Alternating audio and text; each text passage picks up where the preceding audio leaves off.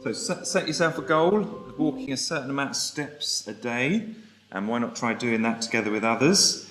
Uh, or try a home workout on YouTube, for example. Or thirdly, when you do go out for a walk, also you know put some headphones on, listen to maybe a Christian podcast or some, some Christian music that you enjoy as well. So those those are the ideas that, that we can do this this week and going on uh, into the weeks to come to encourage ourselves to make time to be active. Nowadays, we, we know the importance of physical exercise for our well being.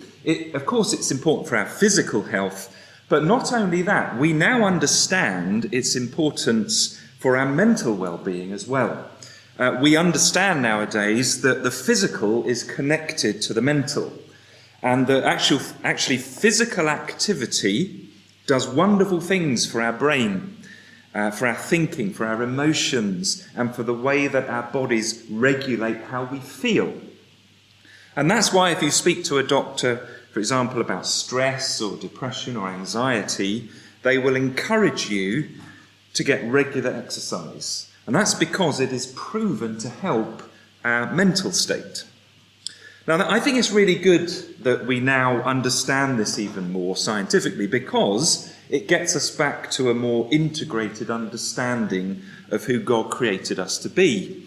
Uh, being active is as much about our emotional well being as it is about keeping our muscles and bones and heart healthy. And therefore, it's, I think, actually being active, eh, physically active, is relevant for our journey of faith as well.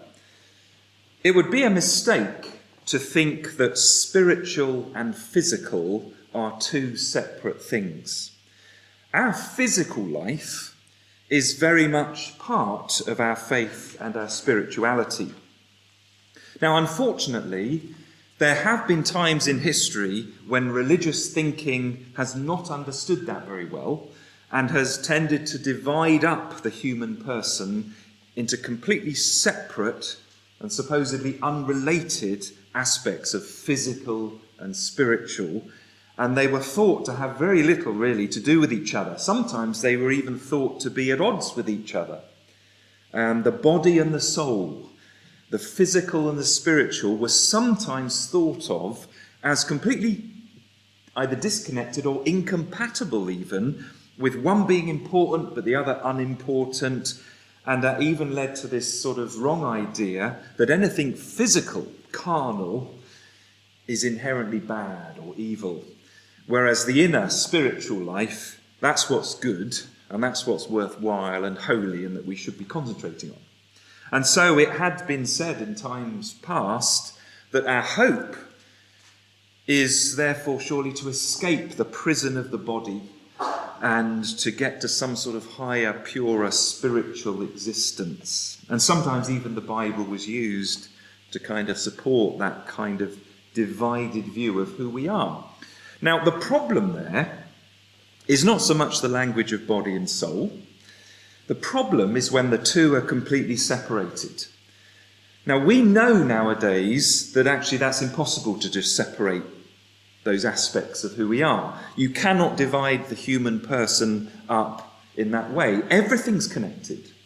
And the Bible actually, I think, knows that too. Uh, the word spiritual in the Bible does not mean non physical. It doesn't mean that. It simply means of the Spirit of God. And that has as much to do with our physical life as any other part of our life. When God created us, he created us physical beings. And that was not a mistake. Uh, you know, God meant for life to be physical life.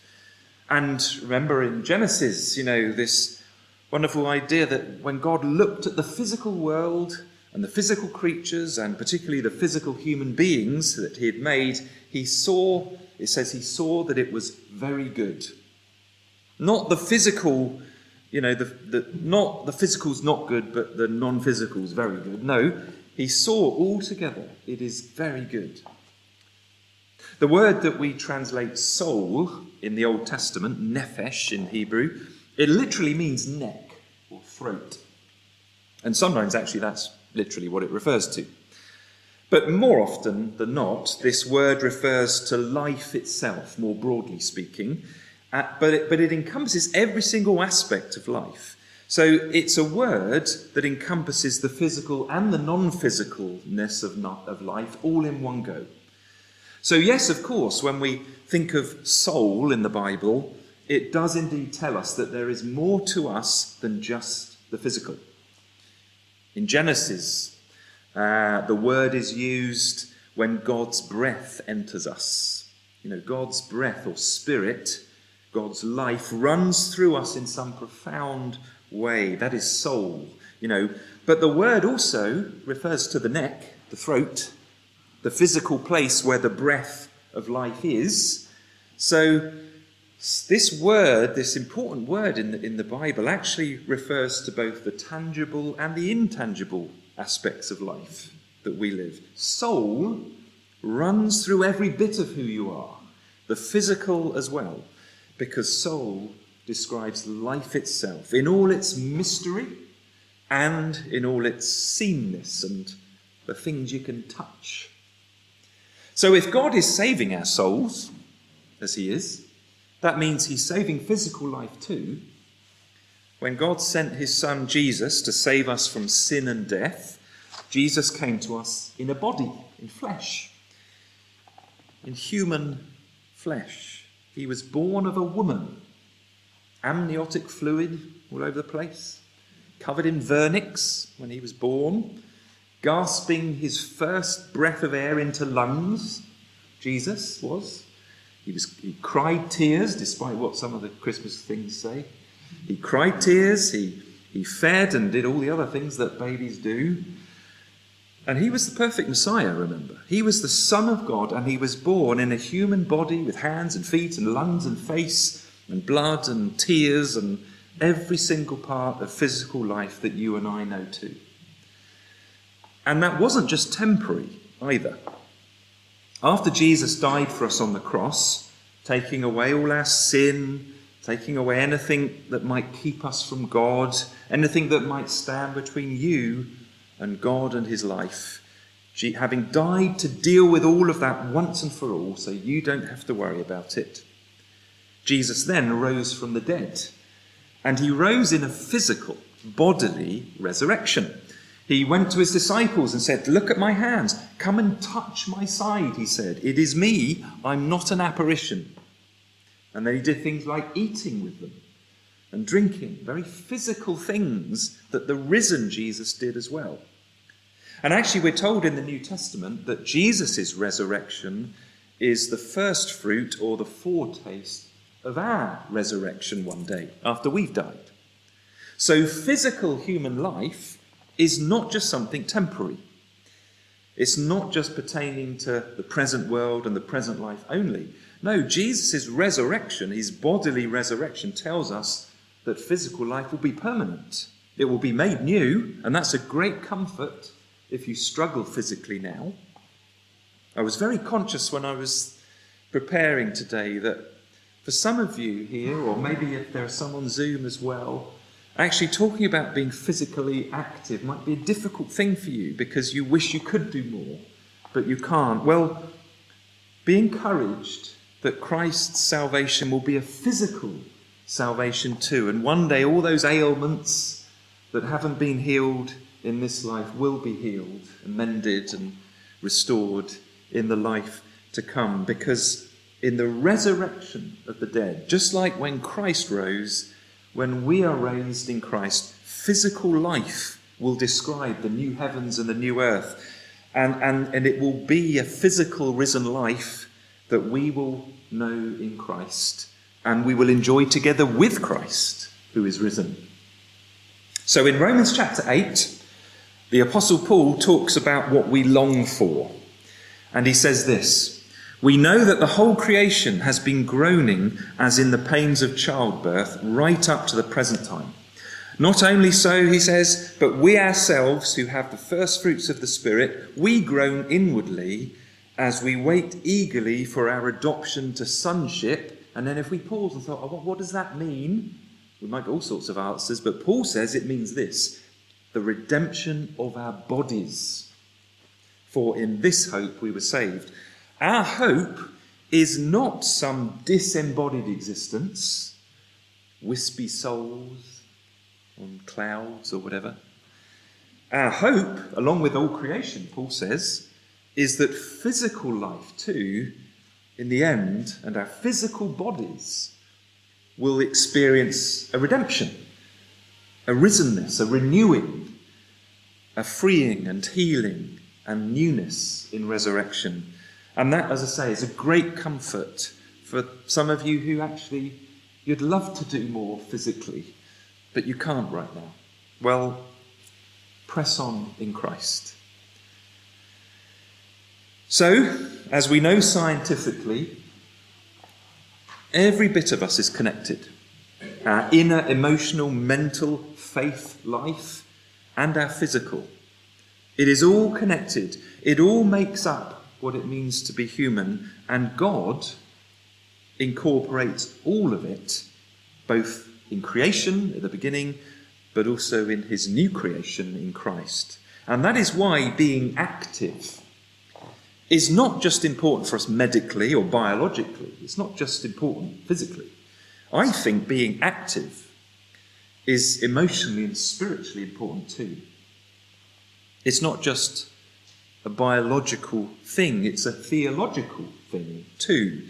Our physical lives are a very real part of the life of faith, a very real part of God's grace to us and the blessing that He wants us to know. As the video we just watched, it quoted from the New Testament, which says, Our bodies too are temples of God's Spirit, and we can honour God with our bodies, with our physicalness. Just think about Jesus himself and how the Gospels tell us that he was, uh, the Spirit lived within Christ without limit. The Spirit there in, the, in a physical person, Jesus. In other words, by, by the grace of God, His Spirit can fill our human bodies in every sense physical and non physical. Just as our inner life is being filled and healed in Christ, so too God redeems our physical struggles too. Now, one of the most popular and enjoyable and accessible forms of exercise is walking. And there's something very special about walking because it not only moves our bodies, I think walking also connects us outdoors with the air that we breathe connects us with our surroundings, uh, physically, mentally, spatially, it does that. Uh, walking connects us to the earth, to the life around us, you know, trees and plants and birds and animals of other kinds. And as we walk, it's a wonderful thing, isn't it? Because it brings together sights and sounds and touch and smell and perspective and the heart beating and the breath we breathe all as we physically exercise our bodies. And if you're walking with other people, it also connects us to each other. We were going to go for a walk this afternoon, but the rain is forecast, so we'll do it. We'll put it off till next Sunday. And I had forgotten it was Father's Day as well, so some of you probably have plans anyway. Um, but walking, I love the fact that in the Bible, God sometimes talks about Himself walking together with us kind of joining us in the physical enjoyment and goodness of walking. It reminds us, I think, that God is present in the physical realities of our place and our time and the direction we're travelling in. God is not just in the non physical. He's not just in heavenly experiences. He's not just in those transcendent moments in church. As wonderful as they are, God is very much there in the walking in the physical steps you take, in the down to earth, tangible, everyday realities, the ordinary as well as the extraordinary. God walks with us. So, in the Garden of Eden story in Genesis 3, God is seen walking in the garden in the cool of the day, and he calls to the man and woman because he wants to walk with them. Where are you? He says. It's, it's time for our walk. Now, Eden depicts the world in communion with God. And I love the fact that the depiction of life in communion with God there in Genesis is God joining us for a walk in a garden. I love that. You know, it's not lofty, heavenly, angelic choirs, and that can be wonderful too, of course, don't get me wrong, but in the day to day life of Eden, it was going for a walk with God at the end of the day. And I like that. Later on in Genesis, we read of a man called Enoch, who also, we're told, walked with God. So much so that death didn't seem to touch him. He just kept on walking with God here and then beyond here. And walking with God, clearly, there is a phrase about companionship. You know, we progress, we experience life in all its real ways. Enoch walked with God as he did so. Later still, the Israelites, they were walking the very long and tiring journey through the wilderness, but God was often seen to be accompanying them in that journey. For example, he travelled in cloud and fire at the beginning, or he was kind of walking and, and resting and walking and resting with them in the tabernacle that travelled with them. In 1 Corinthians 10, the Apostle Paul speaks of Christ, the rock, and he says he accompanied them all the way along that journey. In the Psalms, you have the image of God walking with us as a shepherd leading his sheep, leading both beside the still waters and green pastures, but also through the valleys, so that we'll safely come through, even through death. Now, the poetry there, of course, is metaphor of course it is, but it's also about the very physical, real realities, the joys and the rests, the struggles and the triumphs of life. And then in the New Testament, just to, just finally, we have a wonderful passage that Lorna read for us earlier in Luke 24, which actually has a number of links back to Genesis 3 and the Garden of Eden. Uh, remember Adam and Eve, the couple in Eden, and God comes to join them walking. Well, in Luke 24, another couple are walking along, and this time the risen Jesus joins them and walks with them on their journey towards the end of the day, much like in Genesis 3. But this time there's a difference. Whereas Genesis 3 spoke of Adam and Eve's eyes being opened, it says, and they saw their nakedness and they felt ashamed. In Luke 24, very similar words are used, but this time something's changed. Luke 24 says that when Jesus broke bread and gave it to them, their eyes were opened, it says, and they saw it was Jesus.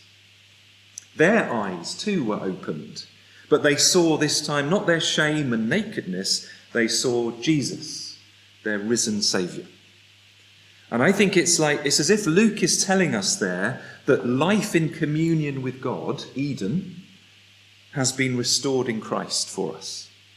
Our eyes today can be opened, and instead of eating fruit that we shouldn't eat, you know, like Genesis 3, Christ now gives us the bread of life, which is Himself, of course, which we can eat and live, not die, but live. Our eyes are opened and we realize Jesus is there walking with us as a Saviour along life's way. So, as you make time to be active, understand how important that is for your physical well being, but also emotional, mental, and spiritual well being. Remember that all of it is part of who God created us to be, it's all part of what life is about. So physical things are worth doing. And God loves to see us put down the paperwork for a, a minute. You know, put work to one side, just get up and move and refresh our bodies if we're able to. God loves that. He wants that for us. Don't feel guilty about having a break to go and walk or run or whatever, ride a bike, whatever you like to do. And as you do that, as you exercise your body, Remember that that is as much part of your faith and spirituality as anything else is. I really believe that. It's not unimportant. It's part of living and learning and experiencing the goodness and glory of God. So, in a very real sense, God walks with you in those physical times of blessing as much as in the non physical. You know, when you go for a walk, think of God is there.